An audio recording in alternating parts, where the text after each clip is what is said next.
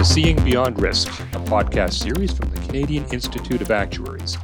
I'm Chris Fievoli, Staff Actuary, Communications and Public Affairs at the CIA. In today's episode, we will be speaking to CIA member Mike DeConing.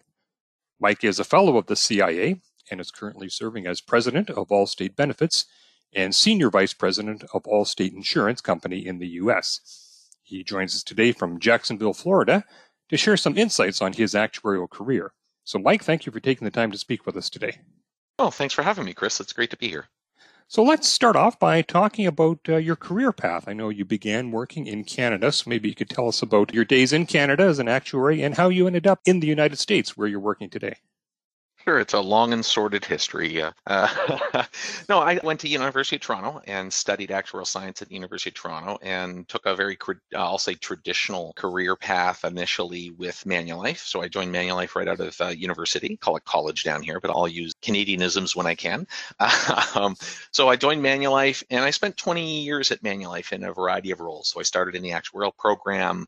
I did a variety of roles. Then I got my FCIA in 1994. So I was about six years into my career. And what I found when I was working was that a lot of the roles initially were more traditional actuarial, you know, valuation, pricing, finance kind of roles.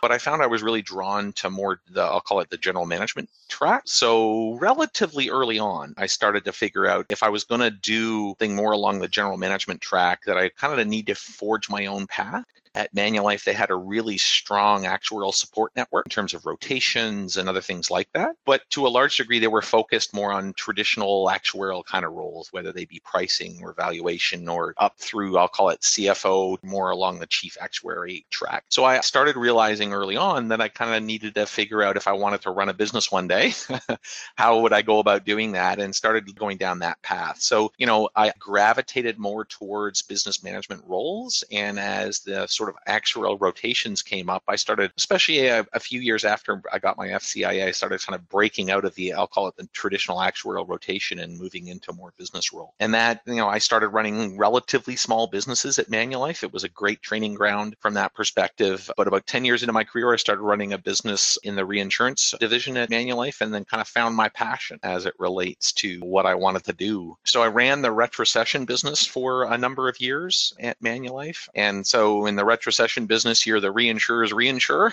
So most of the reinsurers across North America and globally were our clients at Manu. And so I got to know all the reinsurers. I spent the last 12 months or so at Manulife in a more of a corporate risk role. Thought, you know, I, had been in reinsurance for a little while and was feeling that if I was going to stay at Manulife, I had to break out of the reinsurance role and reinsurance division, or else I'd be Mike the reinsurance guy. Um, so I, I moved over to corporate risk for about a year, responsible for a number of different types of risk, product risk, economic cap model development, that kind of stuff. But then towards the latter part of 07, I was recruited by Munich Re to run their US life business. And so I did that for 10 or 11 years and ran their reinsurance business group individual life disability some long-term care et cetera et cetera and then after being there for 10 and a bit years i left and, and joined allstate benefits which is where i am now all right. Most of our listeners, I believe, are from Canada, so they may not be as familiar with Allstate benefits. So I'm hoping you could tell us a bit about the company. But in particular, what are the things that are taking up the bulk of your attention these days? What are you most concerned about from your role as uh, president of Allstate Benefits? Sure. So one of the things when I came down from Canada to the US is you have to tackle healthcare. And so, you know, not being from here in the US, but, you know, having sort of the government provided healthcare that we have in Canada, there's a whole different process around procuring healthcare. So primarily it's through employers. And so there's obviously a lot of medical carriers. And in Canada, every few years when your employer made changes to their benefits, you might go through what they call open enrollment. So you'd actually re-enroll in your benefits and pick and choose. Or or if you had a life event, you got married, you had kids, your kids moved out of the house, whatever it would happen to be, you would might change your benefit elections in Canada every once in a while, but it was very, you know, sort of very sort of uh, I would say consistent and, and you didn't make very many changes very often. Well, in the US, you go through an open enrollment process every year because employers are either making tweaks or changes or there could be cost changes in their medical benefits. So that drives a whole enrollment process. So at Allstate Benefits, we're not in the employer paid medical or life or disability, but we are in what's called voluntary. So that is when you're going through your open enrollment here in the US, you can obviously you make your medical elections, your life, your disability, but then there's a whole bunch of other products you can buy, whether it's critical illness, accident, sort of hospital indemnity, short-term disability, permanent life, whatever would happen to be. So all that kind of employer employee paid benefits, that's what we do for a living. So we're primarily in the benefits business. We do business with all size employers, everything from, you know, Joe's Pizzeria on the corner all the way through to some of the largest employers in the US. Our book is we have about four and a half million policyholders, a little less than that, and 55,000 employer groups. It's a very diverse business, and people buy our products either through some kind of agent assistance. So, whether it's call center face to face, of course, that currently isn't possible with COVID, but face to face, the kind of work that we'll call it traditional worksite business, where the agent assisted, or for larger employers especially they use benefit administration platforms so you you go online and you pick all your benefit elections there, and our products are on those benefit platforms. Most of our business is distributed through brokers. Sometimes those brokers are just selling voluntary, usually in smaller employer situations for large employers, the brokers, they, they could be, you know, the large, the Aons, the Mercers, uh, Willis Towers, Watson, et cetera, et cetera, those players, they're doing full benefit consulting all the way through helping them design their medical plan and putting together, you know, the medical RFP for all the medical insurers. And then they do the life and disability and then they do the voluntary. So we distribute through all types of brokers like that. The last thing I'd say that's a little unique about our business is because most of it is handled through this open enrollment timeframe,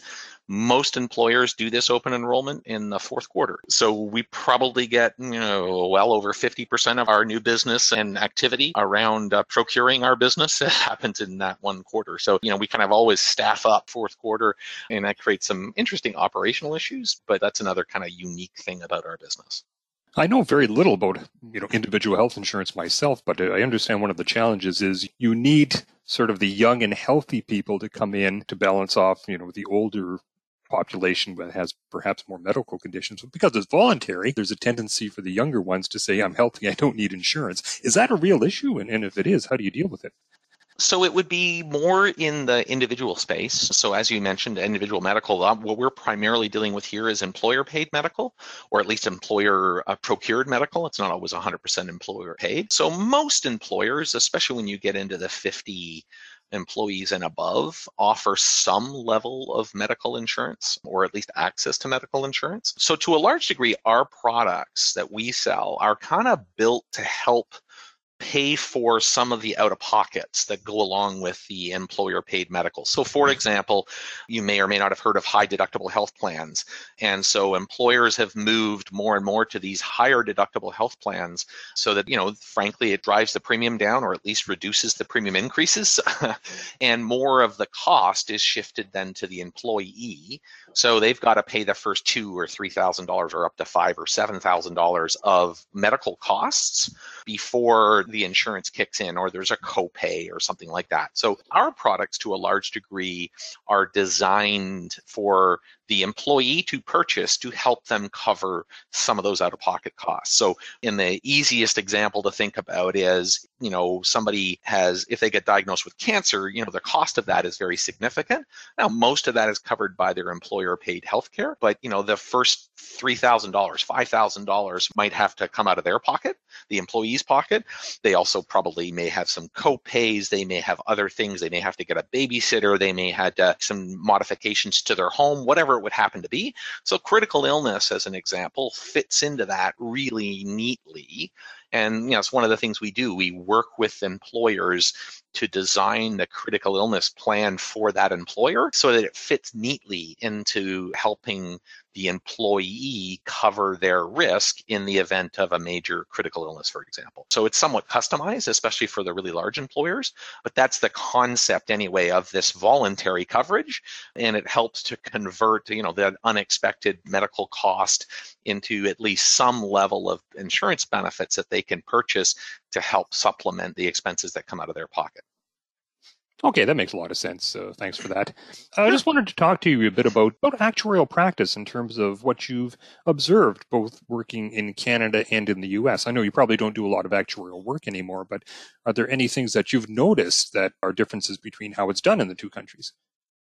Yeah, I was really involved in it. Less so now at, at the benefits side. It's very distribution and product focused. But when I was in the reinsurance business for 10 plus years in the US, you know, that's a very, uh, I'll say, liability driven kind of business. So I definitely have a position on that. Whether it's the right or wrong one, I don't know. I would say the differences in actuarial practice is changing. It used to be, you know, I would have put Canadian actuaries well ahead of US actuaries, and hopefully there's no US actuaries listening. Just kidding. Um, you know, I would have put them ahead of US actuaries because they were trained at a very young age, basically as soon as they start working, to think of actuarial principles and reserving was principles based. The capital that you had to hold was very principles based, which was very much what risk are you looking at covering? what's your best estimate assumption for that risk and then adding some layer of provision for solvency that was the regulatory framework and interesting the regulatory framework and the GAAP framework was actually very similar in fact in Canada identical, right? If you go to the US, and this is changing with principles based reserves and, and some of the changes to US GAAP standards, but if you go to the US, it, it has historically been very rigorous, very formula driven. The assumptions were prescribed the methodology for calculating the reserve was prescribed. So to a large degree, the actuary's job was to make sure they were applying those formula and the assumptions correctly, as opposed to really coming at it from a principles basis. So, uh, you know, that, and even on the capital side, that was very true. I'm back when MCCSR was being introduced, it was very much more principles based than it was prescriptive and formula based. The RBC framework is still quite formula based. I think part of the reason why I think there was a big difference, especially, you know, even 10, 15, 20 years ago, was the training of the actuary. When they started out and the work they did from the beginning was very different in terms of focus around principles versus formula, uh, and, and I'll call it following a more prescriptive methodology. You know, you've got movement towards principles-based reserves here in the U.S. You've got some of the GAAP improvements, they call them, that are moving much more to a, a more principles-based approach. You've got more and more companies, especially over the last 10 years, who have adopted economic capital frameworks in addition to their GAAP and or their statutory framework. So that is again very much more principles based. So I think the differences are actually narrowing significantly. But I would have said 10 plus years ago for sure that Canadian actuaries had a very different perspective. The last thing I would add is the regulatory framework is also really, really different, right? So Canadian regulatory framework is primarily driven by a single regulator from a solvency perspective. So the whole solvency regime and everything is defined by the national regulator, and they are very consultative with the industry. In the US, the regulator, uh, it's obviously a 50 state regulation environment, so it's obviously very, very different. And the level of staffing and sophistication and so on and so forth at the individual state level varies considerably. You can have a department that is very well staffed, very aware of kind of principles and issues around risk, and other ones are frankly not as sophisticated. The last thing I would say on the regulatory side is interestingly enough, there's a fair number of regulators in the US that are actually elected. They're elected officials, which is again a very different framework and a very different focus for the regulator than the Canadian system. So all of that puts together a very different approach but I would say moving towards a similar, deeply principled based environment. Okay. I'm very happy to see that you're still a member of the CIA. I'm just wondering, how do you maintain your connection to the profession in Canada, given that you've been out of the country now for over a dozen years? It's interesting. When I was at Manulife, even though I was working in Toronto, almost all of my career I've spent on uh, non-Canadian businesses. So it's kind of interesting that I was CFO of one of the Canadian businesses for a couple of years in the mid 90s, but almost all of the rest of my career at Manulife was either US or international focused. So that said, of course, the fundamental principles and all the reserving and all and capital and stuff was all Canadian based. I moved to Munich Re in 2008. The reporting construct was that the US and Canadian business reported up to the head of North America. So was still quite connected to my Canadian colleagues and my boss who was in Toronto at the time. But also it wasn't a huge leap from the Canadian principles based approach to reserving and capital and so on and so forth to the European sort of economic value, economic capital kind of approach, which again is very principles based. So I felt, I would say, quite connected during most of my time in Munich. I would be blunt. I'm probably losing a bit of that connection now. While Allstate Benefits, we have a Canadian business uh, that reports up through me. It's relatively small, and I'll call it fledgling because it's growing really well. But you know, the voluntary business is smaller, uh, much smaller in Canada than it is in the U.S. So it's a little harder to keep the connection, to be honest with you, now that I don't have as much day-to-day interaction and Canadian business contact. So it's a, it's quite a bit harder now. Mm-hmm. Okay, well, let's wrap up with final question. What advice would you have for actuaries that aspire to a senior leadership role or CEO type role that you're in now? What are the things they should be focusing on? Run, never do it. Uh, no, um, uh, I, think one of the things I would say, there's a few things I would that come to mind. One, one is forge your own path. And what I mean by that is, is when I was at Manu, there was that path of sort of, you know, you go from this actual role to that actual role, and then you graduate to a CFO, a mini CFO, and then you become a bigger unit CFO, et cetera, et cetera. I, I didn't like that path because I wanted to run a business one day. Now, ultimately, you can run a business when you go through that path. So I don't, I don't want to, you know, sort of uh, uh, denigrate that path, but I felt quite differently about it. So I felt I needed to forge my own path, which involves taking taking some risk, right? So from a career perspective, from uh, doing something outside of actuarial roles. So that's kind of the second piece of it, which is don't stick to actuarial roles. Really do your best to understand the business of, in my case, the insurance business. So one of the things that was great about the retrocession business that I ran at Manu was I had everything from underwriting all the way through to claims and operations and everything. It was a relatively small business at the time, but you really understood how underwriting impacted mortality, which impacted price, which impacted valuation, which impacted operation, all the data that goes into that all of that understanding the business, I'll call it soup to nuts from front to back, um, really came about because I didn't stick with traditional actuarial roles. And I think it gives you a much more well rounded view of the business and understanding of the business. So, two other things I'd say is one is be a student of leadership because as actuaries we're trained to be really good technicians to start with and generally if you get through the exams you're probably relatively intelligent um, but that doesn't mean you know how to lead people doesn't not uh, mean that you know how to inspire people. So there's a piece of your development as a person and as a leader that you have to learn. You have to keep learning about what leadership is and what is an effective way of leading and look for mentors that that are not necessarily actuaries but have been effective at leading groups of people. And then the last thing I would say is, you know, at Allstate we, we're a very purpose-driven organization and one of the questions that was asked of me when I was being interviewed is what's your purpose? And you know, you start with, wow, okay, that's a pretty deep question.